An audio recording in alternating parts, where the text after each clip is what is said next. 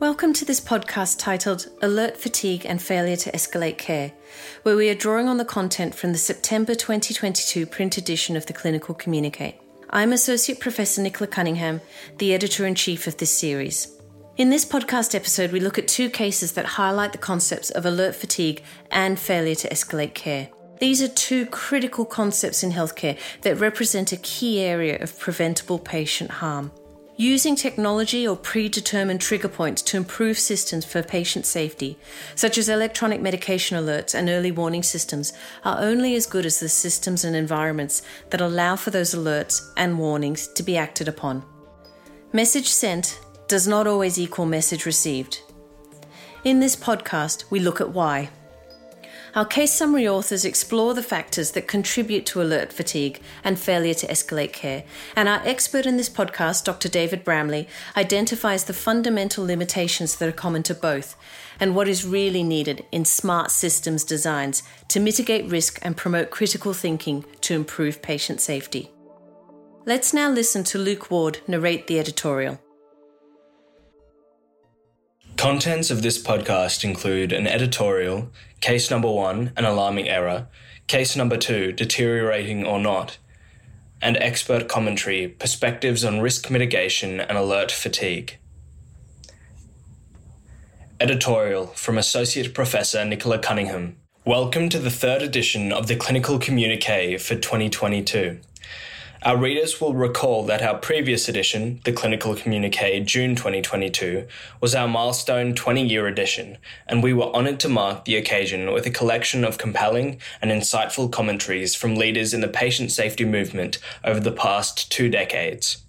It was a substantial edition, our biggest undertaking to date, with an enormous amount of content to digest.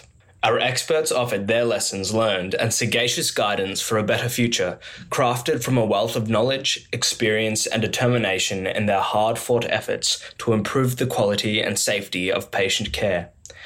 I strongly recommend that you revisit the edition, as you will discover more gems each time you come back to it.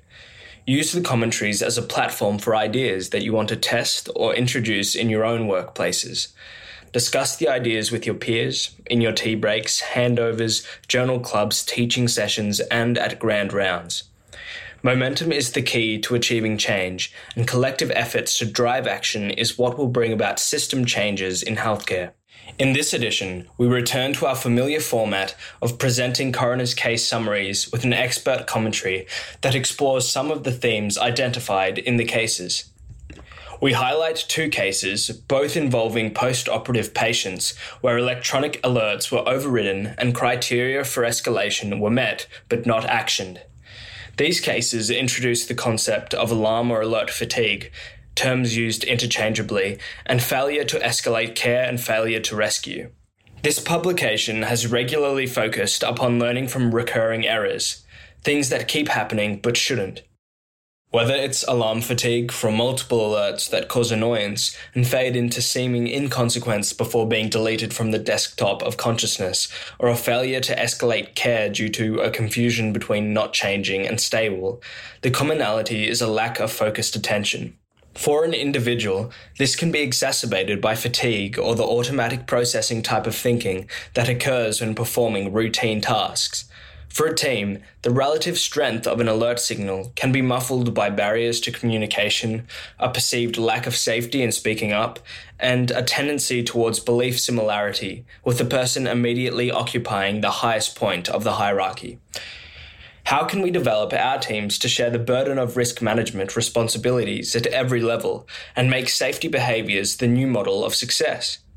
We do this by using technology in a smart way to support our decisions and creating environments where our teams understand risk and are not just empowered, but directed to refocus our attention when needed. Our expert commentary, which includes a sophisticated and holistic approach to risk management interventions, is by Doctor David Bramley, a senior anaesthetist with extensive experience in designing safer systems in healthcare. He has worked on A N Z C A's professional guideline for the safe management and use of medications in anaesthesia, was a chair of Western Health Medication Safety Committee during electronic medical record implementation, and is consultant to the Victorian Therapeutic Advisory Group on a number of hospital safety issues. He is currently employing his clinical risk expertise in the most practical way possible as the medical lead contributing to the design of a new build hospital. Let's now listen to the case from New South Wales. Case number one, an alarming error from case precis author Doctor Susan Doherty, emergency medicine physician. Clinical summary. Mister P L was a fifty-four-year-old man who was admitted to a private hospital for an elective anterior cruciate ligament reconstruction to his knee. He had a history of hypertension and hyperlipidemia, and his only medication was an antihypertensive tablet. Mister P L was originally listed as the fifth and final patient on the operating list, but on the day the surgeon requested that the fourth patient, Miss G S, be moved to the end of the list, so Mister P L became the fourth patient. During Mister P L's operation, the anaesthetist charted his post-operative medications, including antiemetics, paracetamol, oxycodone, and celecoxib. These were charted on the electronic medical record system, TrackCare. At the completion of the operation, the anaesthetist transferred Mister P L to the recovery ward and gave a verbal handover to the recovery nurse. The anaesthetist returned to the operating room, and surgery for the next patient, Miss G S, commenced. During this operation, the anaesthetist remembered that he had not charted I V fluids for Mister P L.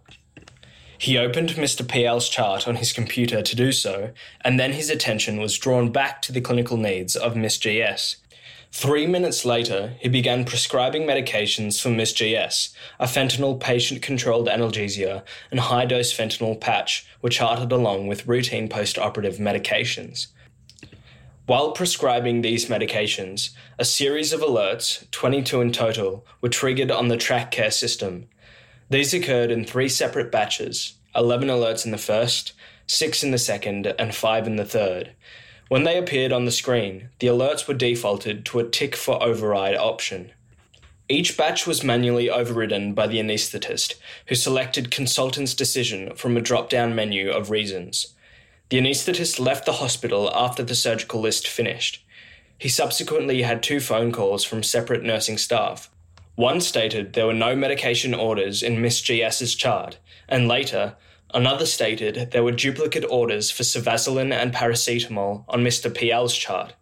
The anaesthetist, believing that he must have closed Miss G S's electronic file prior to saving the medication orders, arranged for the medications to be charted.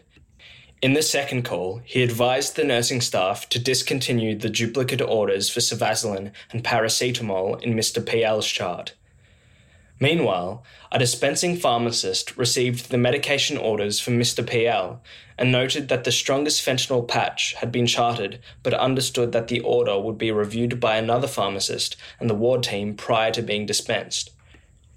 Although it was normal practice for the pharmacist to discuss any medication issues with the prescriber, she thought that the anaesthetist was in theatre, so did not contact him and proceeded to finalise the medication for delivery to the ward.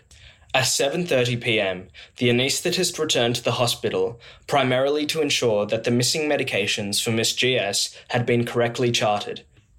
Whilst at the hospital, he visited a number of his post-operative patients, including Mister P L. At this time, the anaesthetist noticed both the fentanyl P C A and fentanyl patch on Mister P L and asked him why he was using the patch. Mister P L explained it was for his knee pain. The anaesthetist assumed that Mister P L used patches pre-operatively for chronic pain, therefore warranting its use post-operatively, and must have, together with the P C A, been commenced by another clinician. At approximately ten p.m. after receiving handover, the night nursing ward staff reviewed Mister P L. He was alert and orientated, and his partner was visiting. They checked his knee and P C A log and explained they would return to review him every two hours. At twelve twenty a.m, approximately one hour after Mister P L's partner left the hospital, a junior member of the nursing team performed a set of observations on Mister P L, which were unremarkable. However, he was drowsy.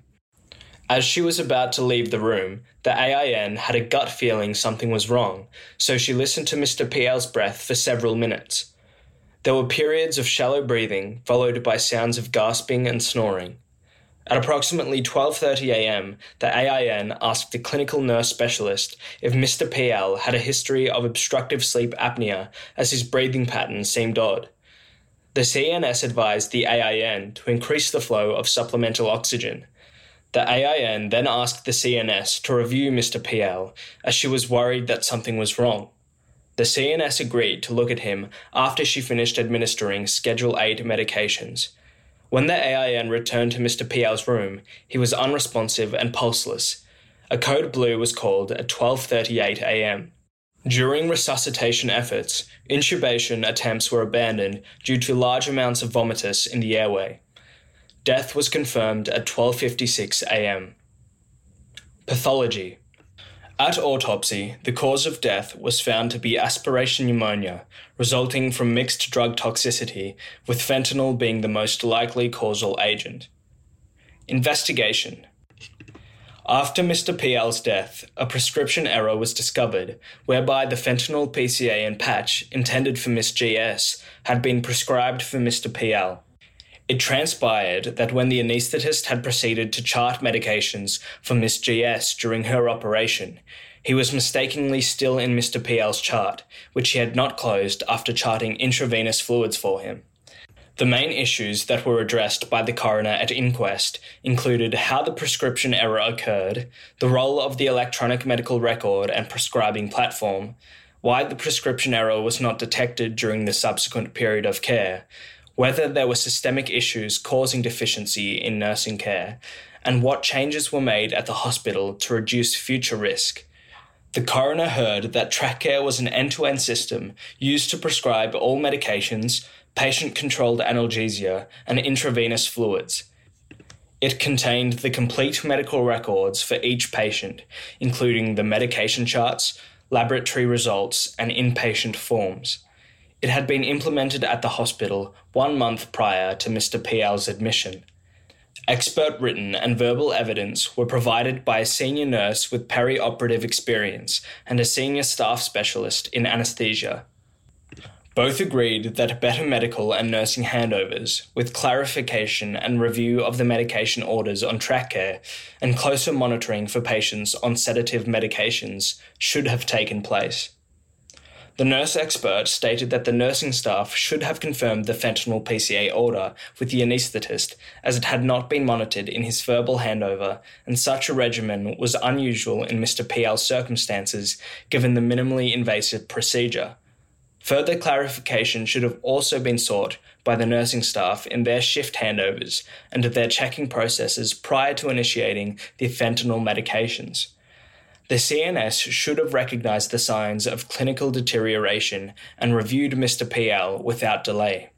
The medical expert stated that the two phone calls should have alerted the anaesthetist to the possibility that medication had been incorrectly charted for the wrong patient under his care. The medical expert believed that the anaesthetist should not have made the assumptions he made, and there were several points in time where the error should have been detected. When the anaesthetist saw Mister P L that evening, he did not check the dose on the fentanyl patch, nor did he recall from the pre-anaesthetic medical history that Mister P L was opioid naive. He did not review the TrackCare record to confirm who had charted the patch and P C A. The medical expert acknowledged that while there are benefits to an electronic medical record system, errors are easier to make due to the ability to open different patient charts at the same computer terminal. Both experts noted that separate to the issue of verifying the appropriateness of the medications prescribed for Mister P L, the use of two modes of fentanyl delivery should have alerted staff to the greater risk of oversedation and the need for more frequent clinical observations. At the time of inquest, the hospital had taken a number of steps to prevent future prescribing errors. These included functionality improvements to their electronic medical record system, for example, colour banners to show whether the patient on the screen is connected to a continuous monitoring device in the operating theatre, amendments to their P C A policy that require the prescriber to record whether additional analgesia can be given with the P C A, and increased training for nurses on handover practices and opioid awareness. Coroner's findings. The coroner found that Mister P L's death was caused by a prescribing error that was not detected prior to his death.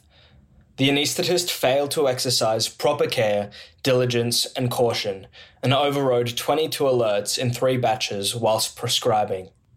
The coroner stated that the main reason the prescribing error was not detected was a persistent failure of critical thinking by those involved in the care of Mister P L, compounded by the systemic deficiencies in nursing care. This started with the overriding of the medication alerts and continued when a series of untenable assumptions were made by the anaesthetist.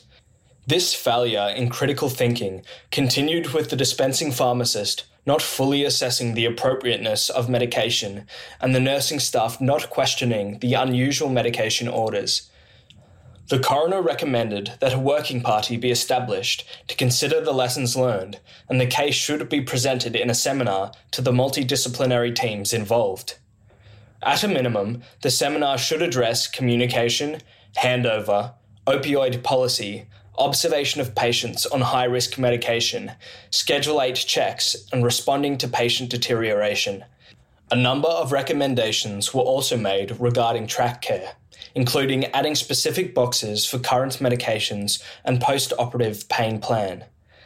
The coroner advised that the electronic system should be modified to ensure alerts enhance patient safety without unduly distracting or diverting anaesthetists, such as removal of the default batch override system, reviewing how to safely reduce the number of alerts, creating a hierarchy of alerts, and creating an alert for duplicate orders. There were further recommendations regarding assessing TrackCare proficiency in staff, handover training and audits, and mechanisms to provide safe perioperative management. Author's comments. This case is a stark and sobering reminder of how individual error can unmask latent system errors with devastating consequences for the patient. A previously well man who underwent an uncomplicated elective procedure died within twelve hours of his operation. As a medical practitioner, it is not difficult to envisage how the initial prescribing error could occur. It is somewhat confronting, though, to observe how it is possible for a health system to fail to safety net this error across numerous domains, including computer-based alerts, clinical handovers, and multiple patient-staff interactions. Amongst the many recommendations made by the coroner to address computer-based risk in prescribing, those centred around minimising alarm fatigue will be reassuring to clinicians, many of whom work in time-pressured and clinically demanding environments. It is unlikely, however, that optimising such infrastructure without addressing the innate conditions that predispose to individual error will wholly remove risk to patients. In considering this, the coroner referred to the common thread of deficits in critical thinking, which can be described as the ability to analyse evidence or information in a logical or unbiased manner. If such learned skills were applied diffusely across a health system, individuals might be empowered to detect and act on errors as described in this tragic case, and tighten the safety net that our patients expect and rely upon. Let's now listen to the case from the A C T.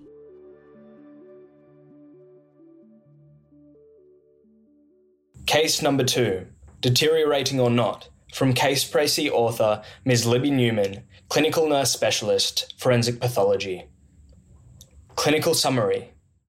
Missus Z was a seventy-five-year-old woman when she was admitted to a private hospital in a metropolitan city for debridement surgery and the application of a vacuum dressing to an ulcerated area on her lower leg.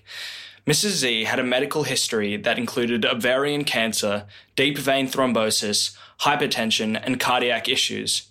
An electrocardiogram performed the day before admission indicated left ventricular hypertrophy with strain and/or ischemia. Doctor F was Missus Z's anaesthetist and reviewed her on the day of admission.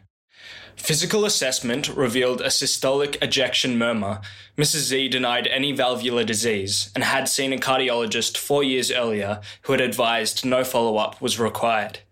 Doctor F considered the need for a transthoracic echocardiogram pre-surgery and discussed this with a cardiac anaesthetist colleague. However, they decided it was not needed at the time, as Missus Z had reasonable exercise tolerance and no chest pain. In addition, it was considered that even if severe aortic stenosis was found, Missus Z would need the debridement surgery before valve replacement. Missus Z's operation was in the late morning. Doctor F noted poor peripheral perfusion and an ear probe was required for oxygen saturation monitoring. Initial hypertension was treated with metaraminol, and other than this, the surgery was unremarkable. Missus Z's procedure was completed at twelve thirty-two p.m. when she was transferred to recovery and then extubated. Missus Z's clinical observations were stable, but Doctor F noted she continued to have poor peripheral perfusion. Doctor F discussed Missus Z's condition with her surgeon, and it was decided there was no specific concerns. As an added precaution, the surgeon arranged for Missus Z to be admitted to the hospital's specialist geriatric ward, directly adjacent to their intensive care unit. At two p.m, Missus Z was transferred to the ward. Clinical observations were taken shortly after, which demonstrated hypertension low enough to warrant a medical emergency team or MET call, as per the Modified Early Warning Score or MUSE chart. A MET call was not made by the nursing staff. However, a review by the resident medical officer, Doctor P, was requested. Doctor P was the sole doctor in the hospital available to see ward patients. He arrived at two thirty p.m. and assessed Missus Z as being hypovolemic and ordered additional intravenous fluids. Doctor P returned to review Missus Z at three ten p.m. Her blood pressure continued to be low enough to warrant a MET call. In addition, the vacuum drain on Missus Z's leg was noted to be very full. The nursing staff asked Doctor P to alter the MET call criteria and parameters. However, Doctor P declined and stated a MET call should be made. Doctor P was then advised by the nursing staff that he was the primary responder to MET calls, so he called Missus Z's surgeon, who suggested pausing the vacuum drain and arranging an I C U review. Doctor P went to the I C U and spoke with a consultant, Doctor K, who suggested taking bloods and obtaining an E C G. These actions were commenced, but around five p.m, Doctor P was called away to assist an urgent cesarean section. Missus Z was not distressed, and although her blood pressure was still low, it did not fall further. Both Doctor K and Doctor P reviewed Missus Z at five forty-five p.m, and it was decided to admit her to I C U overnight for monitoring of her hypotension. Clinical observations taken on the ward at six fifteen p.m. and again at six thirty p.m. showed Missus Z's blood pressure was low enough to warrant a MET call. However, as she was being transferred to the I C U, a MET call was not made.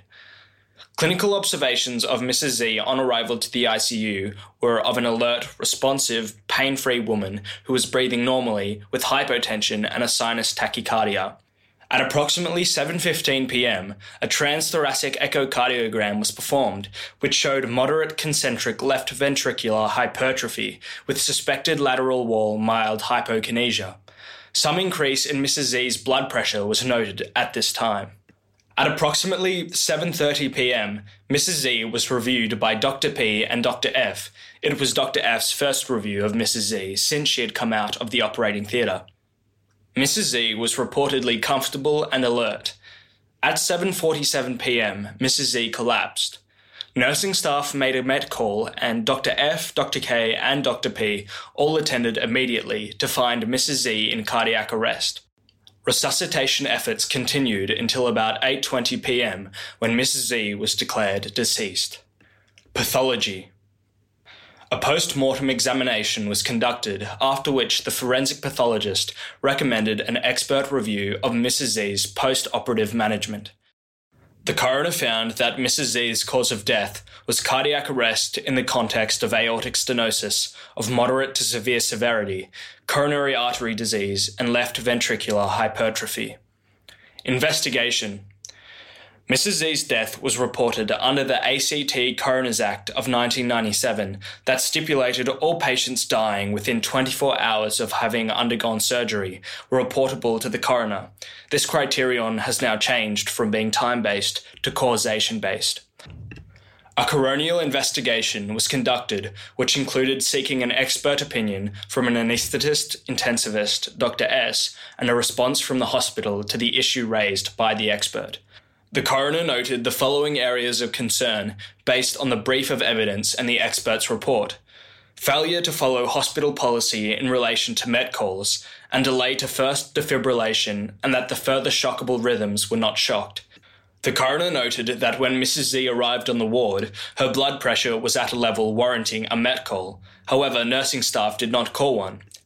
The hospital's response to this was that it was sensible as Doctor P was able to attend promptly, and that the staff must exercise discretion when making met calls. Likewise, the low blood pressure readings after six p m were during a period of transfer to the I C U. Therefore, the hospital stated it was appropriate that a met call was not made. The hospital submitted that had a met call been made at three ten p m, an appropriate number of staff would have been available to respond. Coroner's findings.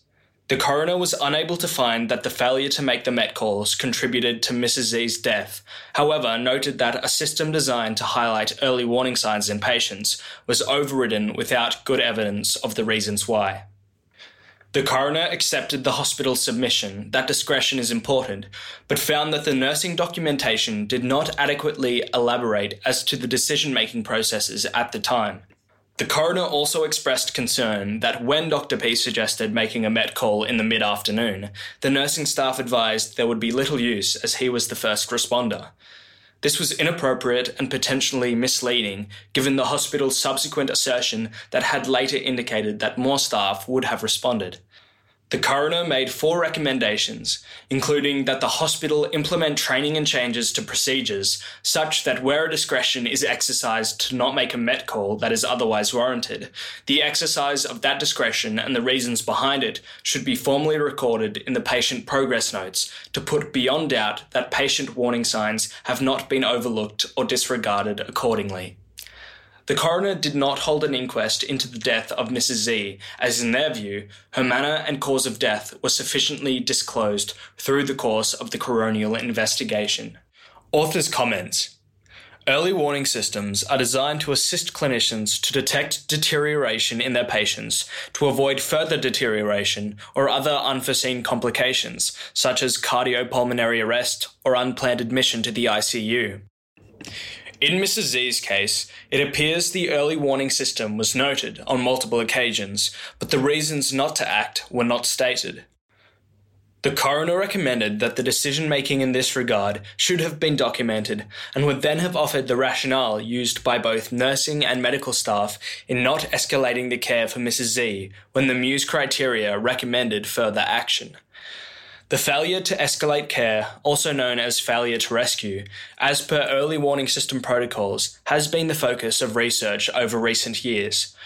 Multiple factors have been found to impact the failure to rescue, including staffing levels, lack of standardization, lack of accountability, under or overconfidence of clinicians, hierarchical workplace culture, fear, and communication barriers. It was possibly a combination of these factors that influenced the failure to rescue Missus Z. The National Institute for Health and Care Excellence in the United Kingdom states clinicians should be supported to be competent in monitoring, measuring, and interpreting results, including being able to promptly respond to an acutely unwell patient. Education and training should be provided to ensure staff understand and correctly interpret the clinical observations they are taking, and that they feel supported and confident to follow protocols of care as recommended by their hospital's chosen early warning system. Early warning systems are designed to help clinicians identify patients who may be deteriorating. The workplace environment and overall culture should ideally be supportive of clinicians being vigilant and using the tools provided to them to advocate for the safety of their patients. Fostering a workplace environment where it is better to make a met call than not, as per the early warning system guidance, should be supported by all clinicians. This should sit alongside a clinician's discretion for alternative and, importantly, rationalisable judgment calls in relation to a deteriorating patient, which can also be endorsed by the organisation. Let's now listen to the expert commentary by Doctor David Bramley.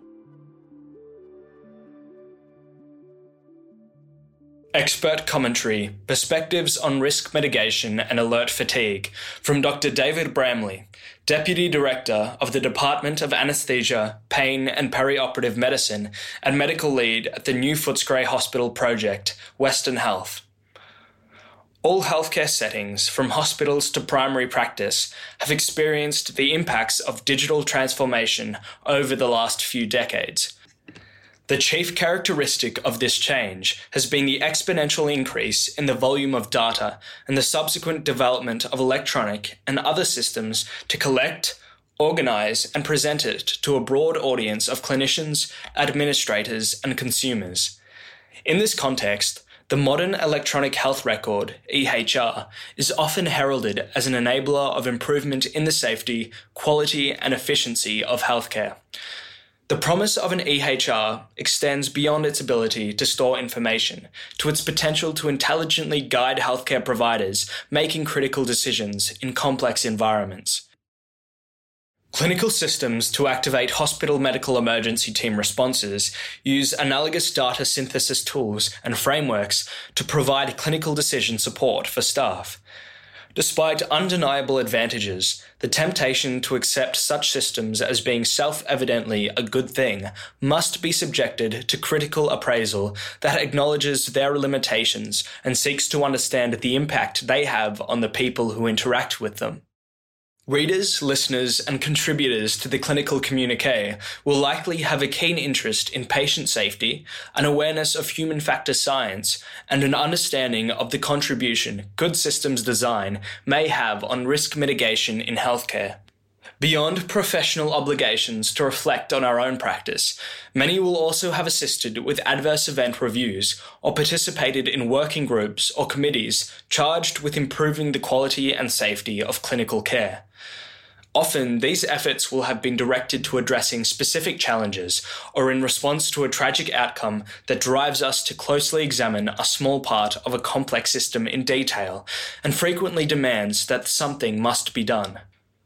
The public language associated with adverse event management in healthcare, using descriptors such as never events and targeting zero, reinforces this urgency to act. As with previous contributors, I support calls to adopt a more holistic view of risk, as reported by Mister Martin Fletcher and Mister Paul Shinkfield in the Clinical Communiqué June twenty twenty-two edition, and encourage the following thought experiment as an exercise to develop this elevated thinking. With apologies to Albert Einstein, if we reframe the first law of thermodynamics and replace the energy with risk, we arrive at risk cannot be created or destroyed. It can only be changed from one form to another. This reframing of the law of conservation of energy provides a provocative analogy to prompt a more comprehensive assessment of the likely impact of risk mitigation strategies. In its original form, the law states that the energy within a closed system must remain constant. An observer that perceives a reduction in energy has rather unknowingly witnessed its transfer to another place or transformation to an alternative form. Most commonly, this occurs because the observer's view is limited by design or imagination, with the narrowed perspective resulting in a misinterpretation of the true impact of the change. It follows that a system designer building an alert in an E H R or clinician constructing a recommendation from an adverse event analysis must consider the wider impact of any strategies proposed. A more familiar expression of this idea is the law of unintended consequences, although this suggests a random or unpredictable effect rather than a considered accounting for how risks may be transformed. Although not scientific, a broad view can be cultured and will reveal that these risks have temporal qualities or delayed consequences and transform in familiar, financial and time costs, and unexpected physician burnout ways. It also becomes apparent that risk encroaches on other domains and must be balanced between individuals and populations. The automatic or protocolized use of alerts and warnings provides an illustrative example of these complex interplays. Alert fatigue is a term that healthcare providers acknowledge, often with a resigned nod of the head, as a familiar feature of clinical practice in the digital age. A body of literature describes what we recognise as a substantial burden of combined auditory, visual, and other electronic messages and warnings generated by physiologic monitoring systems, infusion devices, and computerised provider order entry systems. Viewed in isolation, alerts may have face validity when designed to prompt or prevent a consequential action, but the value is lost when the sheer volume of these messages lead to clinicians' desensitization.